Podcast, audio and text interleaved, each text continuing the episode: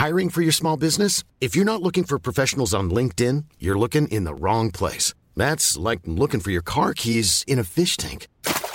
LinkedIn helps you hire professionals you can't find anywhere else, even those who aren't actively searching for a new job but might be open to the perfect role. In a given month, over 70% of LinkedIn users don't even visit other leading job sites. So start looking in the right place. With LinkedIn, you can hire professionals like a professional. Post your free job on linkedin.com slash people today.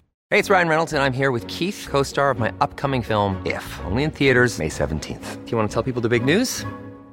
All right, I'll do it. Sign up now and you'll get unlimited for $15 a month in six months of Paramount Plus Essential Plan on us. Mintmobile.com slash switch. Upfront payment of $45 equivalent to $15 per month. Unlimited over 40 gigabytes per month. Face lower speeds. Videos at 480p. Active Mint customers by 531.24 get six months of Paramount Plus Essential Plan. Auto renews after six months. Offer ends May 31st, 2024. Separate Paramount Plus registration required. Terms and conditions apply if rated PG.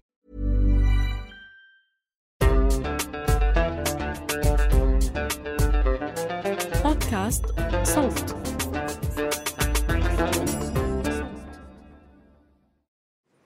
ميانمار 22 شباط فبراير 2021 المظاهرات مستمرة في شوارع البلد ومدنها الكبرى ضد الانقلاب العسكري الأخير. مواجهة بين الناس والعسكر.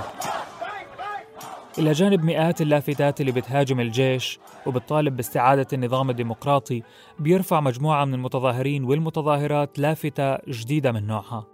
مكتوب فيها اعتذار واضح ومباشر من أقلية الروهينجا المسلمة والأقليات العرقية المضطهدة.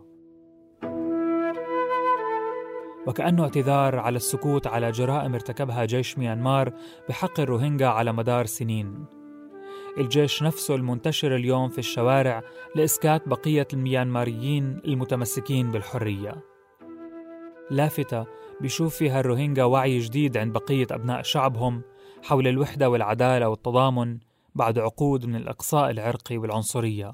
أمل بميانمار جديدة تتسع للجميع هذا بودكاست المستجد. أنا محمود الخواجة. في حلقة اليوم بنروح على جمهورية اتحاد ميانمار أو بورما سابقا.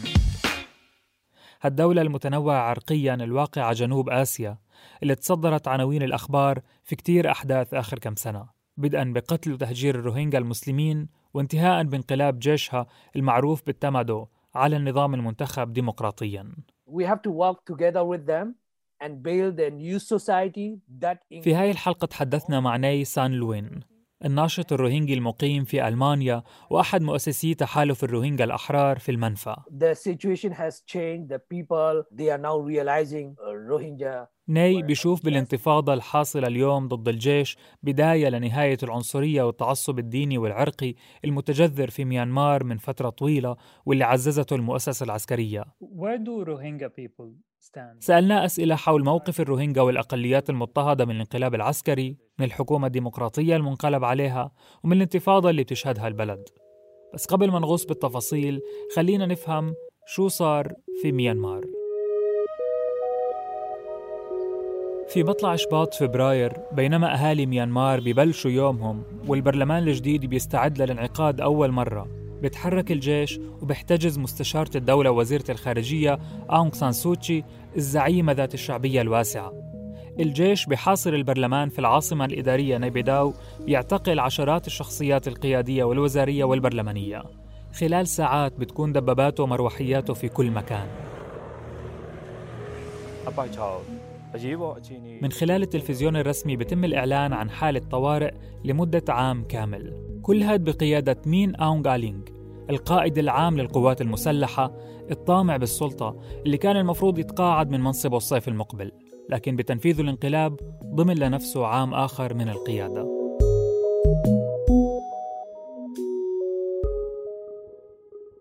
الخطوة مفاجئة بس مش صادمة كثير.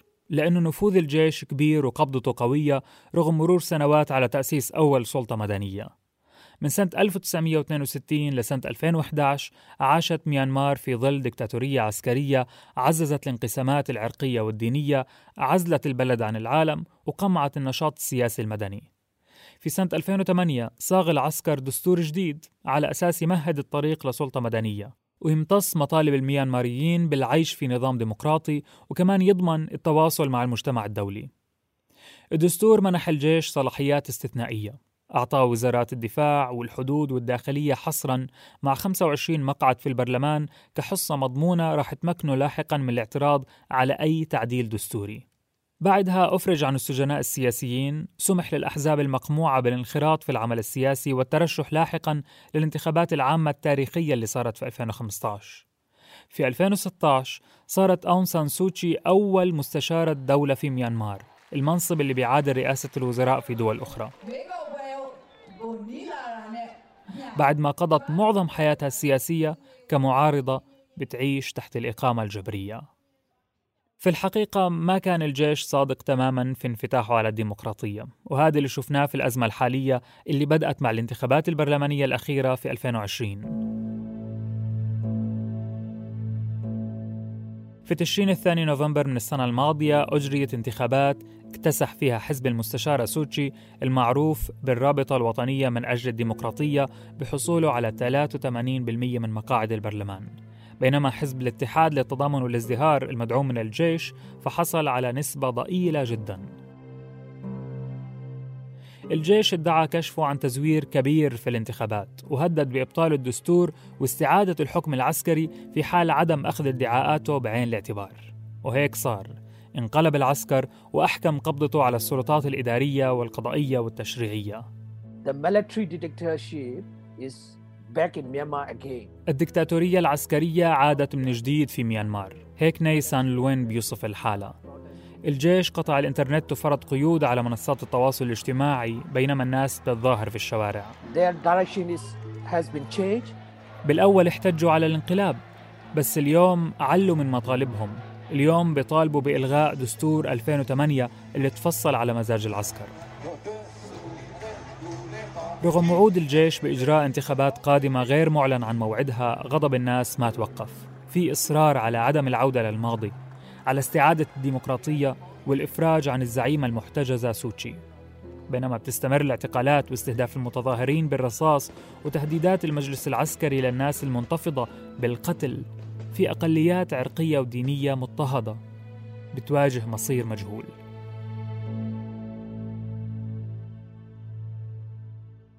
بمجرد وقوع الانقلاب عبرت جهات دولية عن تخوفها من تدهور أوضاع مئات الآلاف من الروهينجا المسلمين اللي تعرضوا قبل سنوات لواحدة من أشرس عمليات الإبادة والتهجير. تجاه البلد اللي عدد سكانه بيتجاوز الخمسين مليون نسمة في تخوفات من إيغال العسكر في اضطهاد الأقليات والروهينجا على رأسهم وقتل أي إمكانية لعودة مئات آلاف اللاجئين المنفيين منهم خلف الحدود مع بنغلاديش لأنه اليوم السلطة في إيد ألد أعدائهم Our enemy is clear. The military is our enemy. هاد تماما اللي بيعبر عنه ني الناشط الروهينجي المقيم في المنفى Living under military dictatorship is like living under the open air prison. We are ني بشبه العيش في ظل دكتاتورية بالسجن المفتوح وهذا هو الوضع اللي بيعيشوه الروهينجا من حوالي 30 سنة. بيوصف لنا شكل الحياة في موطن الروهينجا ولاية راخين أو أراكان سابقا. بيحكي أبناء شعبنا ما بيتنقلوا من قرية لأخرى بدون تصريح مختوم من السلطات. تخيلوا المسافة من قرية لتانية بتاخد ثلاث دقائق سيرا على الأقدام ممنوع توصلوها بدون تصريح. لازم تواجهوا حواجز أمنية بكل مكان وحتى لو معكم تصاريح رح تتعرضوا لابتزاز مالي تعذيب وغيره. ما في أي قانون بيحمي الروهينجا داخل ميانمار. No law is protecting the Rohingya at all. بالمناسبة بموجب القانون عانت أقلية الروهينجا وعدد من الأقليات الأخرى من إقصاء وتهميش وحرمان من الحقوق الأساسية. بدنا نرجع حوالي 70 سنة لورا لنفهم جذور المشكلة. سنة 1948 استقلت دولة اتحاد بورما عن الاستعمار البريطاني اللي ترك وراه شعب منهك بسبب الحروب والصراعات غالبيتها نشأت نتيجة الاستعمار نفسه. بورما على اسم البورميين أبناء العرقية اللي بتشكل أكثرية السكان. البقية بيشاركوهم نفس الأرض وبينتموا لأكثر من 130 عرقية أبرزها شان، تشين، راخين ومعظمهم بيعتنق البوذية. أما الروهينجا فكانوا أكبر أقلية مسلمة إضافة لأعداد أقل من المسيحيين والهندوس. الروهينجا بيتركزوا في شمال مقاطعة أراكان في الجنوب الغربي من اتحاد بورما. معظمها بيطل على البحر وقسمها الشمالي على الحدود مع بنغلاديش. بعد الاستقلال ووفقا للدستور كان الروهينجا مواطنين زيهم زي غيرهم معترف بهويتهم إلهم استثماراتهم وبيشغلوا مقاعد في البرلمان. ولكن هذا الوضع ما دام كتير. سنة 1962 نفذ انقلاب عسكري تبنى سياسة فرق تسد وغير مسار الحياة تماما في بورما. الجيش استهدف كل ما هو غير بوذي. صار في تحريض على المجموعات العرقية اللي بتنتمي لجذور هندية أو صينية حسب تعريف الجهات الرسمية. وسائل الإعلام وصفت الروهينجا بالغرباء وبدأت تروج للدعاية اللي بتنكر هويتهم وبتسميهم بنغال نسبة لبنغلاديش. صار في ادعاء تاريخي بأنهم جلبوا مع الاحتلال البريطاني. كله في سبيل تجريدهم من حقهم بالعيش والمواطنة في أركان وبقية أنحاء بورما. سنة ال 74 مقاطعة أركان صارت ولاية راخين نسبة لعرقية الراخين البوذية اللي بتعيش في المقاطعة نفسها. So in 1974 ناي بيحكي لنا إنه الجيش سنتها نفذ عمليات عسكرية في المنطقة لسحب البطاقات الثبوتية من الروهينجا. صادروها. ومن بعدها صار الروهينجا بدون جنسية. بعدها بسنوات قليلة وعلى أثر العمليات العسكرية نزح عشرات الآلاف من الروهينجا لبنغلاديش. سنة 82 أعلن رسميا عن تصنيفهم كمهاجرين غير شرعيين. بموجب القانون منحت الجنسية فقط للمجموعات العرقية اللي أثبتت وجودها في بورما قبل أول تدخل إنجليزي سنة 1823 الروهينجا بيأكدوا وجودهم في موطنهم قبل هذا التاريخ بكتير لكنهم رغم هيك صاروا أكبر أقلية محرومة من الجنسية في العالم. تمييز ضدهم ما اقتصر على القوانين والحكم العسكري وإنما تغلغل بين أبناء الأكثرية البورمية من البوذيين.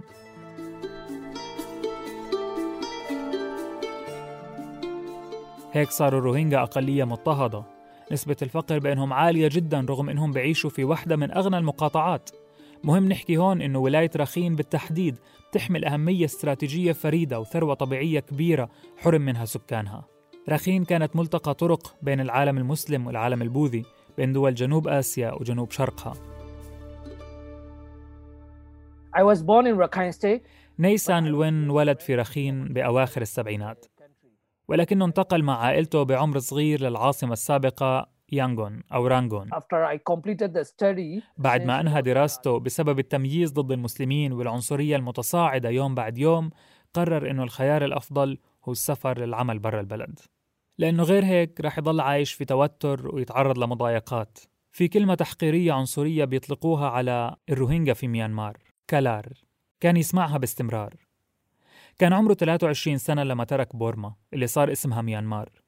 بدأ ناي نشاطه الحقوقي في منفاه الطوعي واليوم بيتلقى تهديدات ورسائل كراهية بشكل مستمر على منصات التواصل. I really miss all my places. بعد 20 سنة من الغربة ورغم رغبته وحنينه للعودة بيأكد إنه مش رح يرجع للزيارة إلا لتتغير الأوضاع ويتم قبول الروهينجا. في سنة 2012 اندلعت أعمال عنف بين بوذيين ومسلمين في ولاية راخين بقيادة مجموعة من الرهبان المتطرفين. راح فيها قتلى ودمرت مئات المنازل اللي بتعود بغالبيتها للروهينجا. التوتر كان عم برجع من جديد. والنتيجة كانت نزوح أكثر من مئة ألف روهينجي داخلياً. ما زالوا لليوم محاصرين في مخيمات حكومية. سنوات التحول للسلطة المدنية كان ممكن تكون فرصة لقبول الروهينجا والأقليات المضطهدة وإعطائها حقها لكن الأوضاع تدهورت أكثر. سنة 2015 ومع انتخاب أول نظام ديمقراطي في البلد بعد أكثر من 50 سنة من الدكتاتورية العسكرية تم الإعلان عن منح الروهينجا بطاقات ثبوتية اسمها بطاقات تحقق وطنية. So if we take this card, ناي بيوضح لنا إنه بمجرد استلام هاي البطاقة بيتم اعتبار صاحبها أجنبي لأنها ما بتمنح الجنسية وإنما هي شكل آخر من الحرمان من الجنسية لذلك الروهينجا رفضوها وأطلقوا عليها اسم بطاقة الإبادة الجماعية genocide card.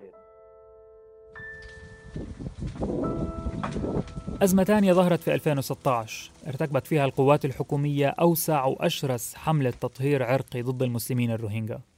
نفذت جرائم قتل واغتصاب وحصار وحرق لعشرات القرى. بهاي الأثناء وفي مدينة مونغاداو في ولاية راخين تأسس جيش أركان لإنقاذ الروهينجا. بعد سلسلة من المواجهات بين القوات الحكومية ومجموعات عرقية مسلحة أخرى بعيدا عن راخين والروهينجا. جيش أركان لخص مطالبه بإعطاء الروهينجا والأقليات الأخرى حقوقهم على رأسها الجنسية. الإفراج عن النازحين المحتجزين من سنة 2012 ووقف كل أشكال التمييز العرقي. لكن عمليات جيش ميانمار استمرت حتى سنة 2018 في كارثة إنسانية هجرت حوالي 750 ألف روهينجي عن أراضيهم باتجاه بنغلاديش. اليوم مهددين باحتمالية العودة القسرية لرخين حيث الجيش والقتل والقمع. كل هاد في ظل صمت وإنكار من الزعيمة الديمقراطية أون سان سوتشي المحتجزة اليوم واللي تعرضت سابقا للقمع من الجيش نفسه. In the five year, she lost all her image. حسب ما بيحكي لنا ناي في آخر خمس سنوات خسرت سوتشي صورتها بدفاعها عن الجيش في محكمة العدل الدولية لما أنكرت وقوع إبادة جماعية بحق الروهينجا. اليوم بعد عودة الجيش في الانقلاب الأخير واندلاع الانتفاضة ضده بيعول ناي على وعي البرميين بأنه الجيش ما كان على صواب لما نفذ عملياته في رخين ضد الروهينجا. They are realizing the same military. اليوم الشعب بيدرك أنه الجيش نفسه عم بيقمعه. They use the same soldier from the المؤسسة العسكرية استخدمت الفرقة نفسها اللي قتلت الروهينجا وهجرتهم لقمع المتظاهرين وقتلهم من بداية شباط فبراير. But the- there are some Rohingya living in Rangoon. بعض الناشطين الروهينجا المقيمين في المدن المركزية بيشاركوا في التظاهرات One Rohingya youth in Rangoon. أحدهم حمل لافتة وكتب عليها رسالة موجهة للبورميين بما معناه ما بدنا إياكم تعانوا زينا ناي بيحكي إنه هاي رسائل قوية جدا Very powerful message. بيخبرنا إنه على تواصل مع ناشطين من المجتمع المدني في داخل ميانمار بيحكي لنا إنه اليوم المطلوب هو بناء مجتمع جديد بيتسع لكل the country بناء ديمقراطية حقيقية بتحترم حقوق الإنسان تضمن العدل والمساواة للجميع. العنصريه متجذرة حسب تعبيره. التغيير مش حيكون سهل وبده وقت. لكن الأمل في الجيل الأصغر والأوعى اللي مش كتير بيهتم للانتماءات الدينية والعرقية وإنما بيؤمن بالانتماء للإنسانية.